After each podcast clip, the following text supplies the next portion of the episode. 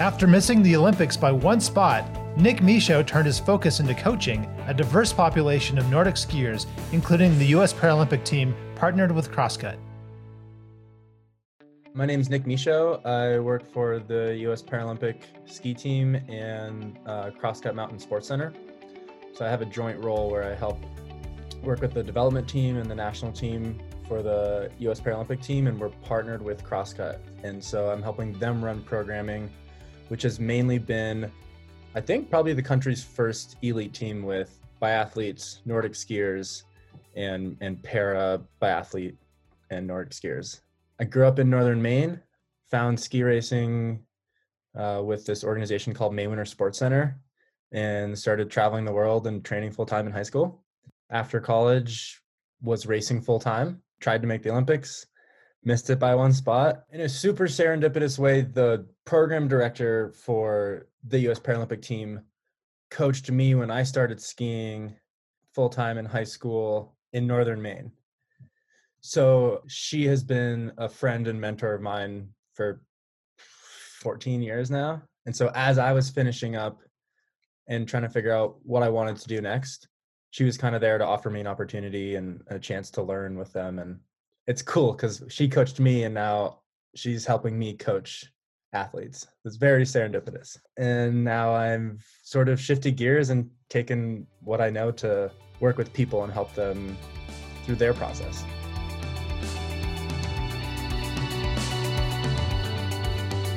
Categories are complex and confusing. There's visually impaired um, there's sit skiing and then there's standing. So standing athletes might have partial limbs, um, visually impaired are visually impaired, and then sit skiers ha- will have like a spinal injury or um, leg injuries and and and sit in a sit ski. The part that's really exciting for me is it's a less homogenous world than Nordic skiing and biathlon in the US. So we've got athletes that grew up all over the country doing different things that upon injury or upon finding out about us moved to a winter location. And so we have all these really unique stories coming together in a sport that is a little bit less widely unique. And i think that's a huge motivation for me and the other staff the other coaches is that there's just different stories going on and we get to be a part of that. And and i think in that way it makes our sport even more special because we're bringing in more people we're making it more accessible the program at large we're close to 30 something athletes. And then as we pour more resources the on the development team there are two and on the national team there are six. But we have a couple of coaches that are bringing in athletes finding them helping them get to a winter location helping them get resources to get started and then we try to get them on a track to if they're interested in it to higher performance. We have a couple of the best skiers in the world as part of our program, and we have athletes that have just learned to ski this year. So so our goal is to get those athletes first and foremost into like the healthy lifestyle. And if they decide that they are extremely motivated, that we have the resources for them to move forward in sport. If they're extremely talented, that's also a motivator for us and in that way it's really helped our national team where we have a very small group of some of the best sit skiers in the world it's really been exciting for them to be a part of the process of the sport growing in the us for us to have camps where instead of one coach and four athletes there's five coaches and 20 athletes they're thriving on that community as we all probably got involved in some way because of that mm-hmm. because of the people and being outside of them so eagle mount is a partner of crosscut who the and the, the US Paralympic team is paired with or is partnered with Crosscut as well. So one way that we work with Eagle Mount is we'll and our goal as the Paralympic team is to help coach coaches and provide resources nationwide so that the sport can keep growing from the bottom up. For example, we have we put together like a, a sit ski teaching module. And it's like a really nice detailed step by step of like how to teach sit skiing, what you need to know, how to be comfortable asking questions to sort of give coaches permission to use their skill set to meet an athlete where they are and just like ask them questions and, and help them. And so we'll run clinics or do a lot of coaches education work or share resources uh, like, oh, we got a new fleet of sit skis.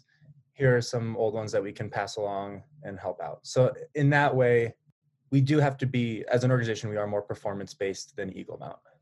But more people skiing, more people enjoying the lifestyle is also a big motivator for all of us.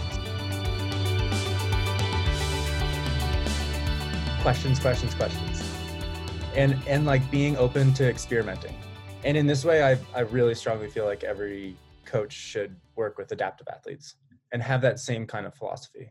If I'm working with you, Brian, I I don't know what your experience in life has been like. I don't understand yet your imbalances, your strengths, your weaknesses, and truly the only way to do all that is to meet you where you're at by asking you lots of questions, trying to understand you, and then how I can help you get where you're trying to go. And in that way, it's a really fun experimental process we can study World Cup video and we can look at what people in similar categories are doing, but still at the end of the day, it might not be the right approach for an athlete that I'm working with.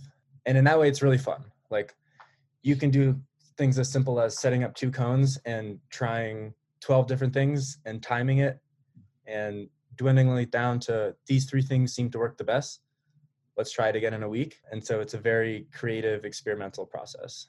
It's good coaching yeah and you know things have come up recently where i was skiing with a friend the other day and he's like man my right foot hurts a lot and i was like like tell me more he's like i think i think my right foot's bigger it's like we all at some level are adaptive if we really started working together and be like might realize that your right hip is extremely tight and you need to work on that and we need to adjust to try to balance you out a little bit better and in that way it's the same thing if i'm working with a one arm athlete we need to try to square up your shoulders, create some symmetry across the upper body.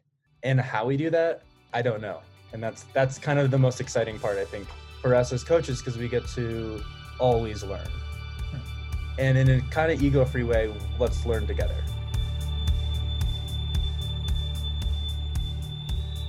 So one of our best guys, one of the best in the world, he's 38.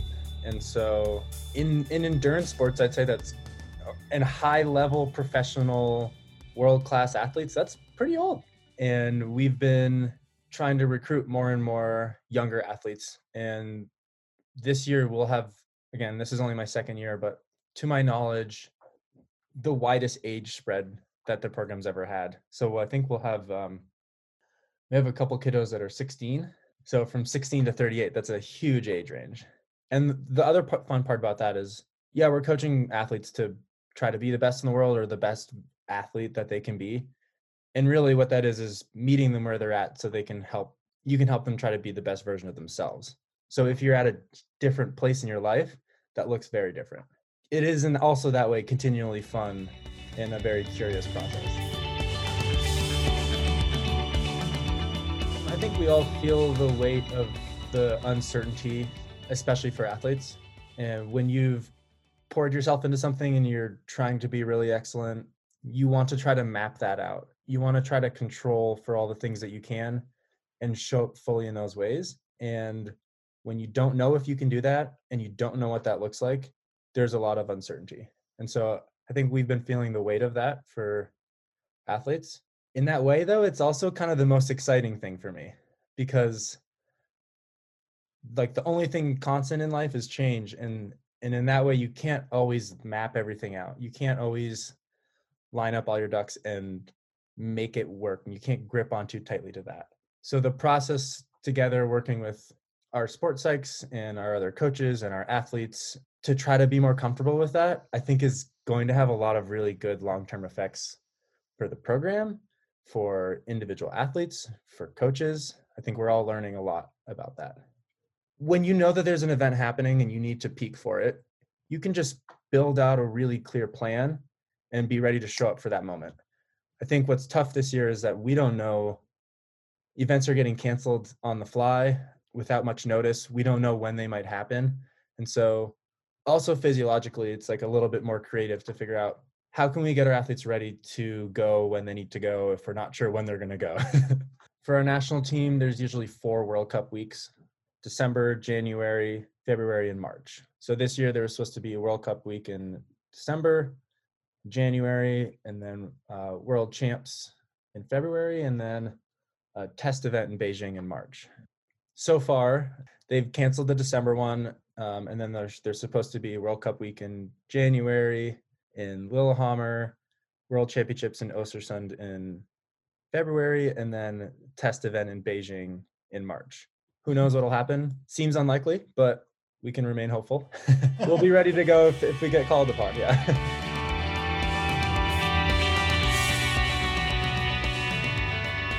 uh, backcountry. I grew up in northern Maine. There wasn't a whole lot of that. The mountains are just completely new and astounding to me. And I've spent so much time Nordic skiing that it's been nice to hop on fatter skis and appreciate snow in just a different way. Um, and Bozeman, it's just like endless here.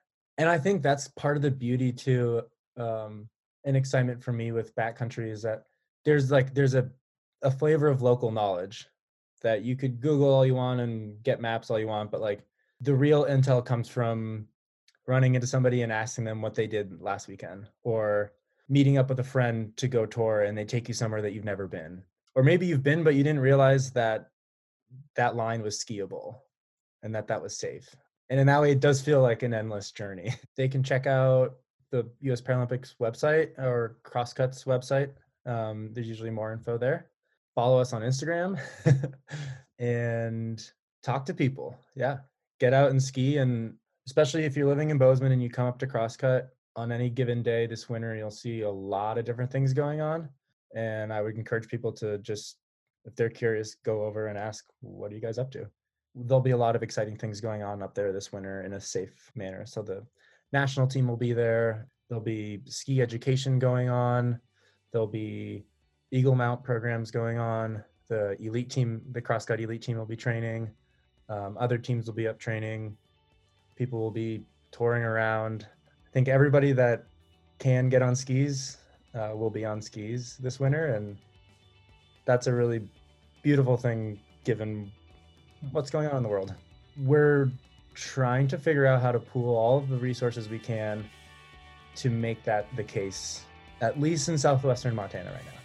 But like with with the para team, yeah, we're shipping gear out to Seattle, to Michigan, to all over the country, and and and connecting athletes with coaches and saying, all right, you can't walk, but actually you can ski. And these are the people to connect with. We're going to ship you this gear. Let us know how we can help. And so, yeah, I think skiing is for everyone. It just requires some collaborative, creative pooling of resources. Visit crosscutmt.org for more information and come back to thelastbestski.com to get the scoop on skiing southwest Montana and the greater Yellowstone region. Until next time, Happy ski trails!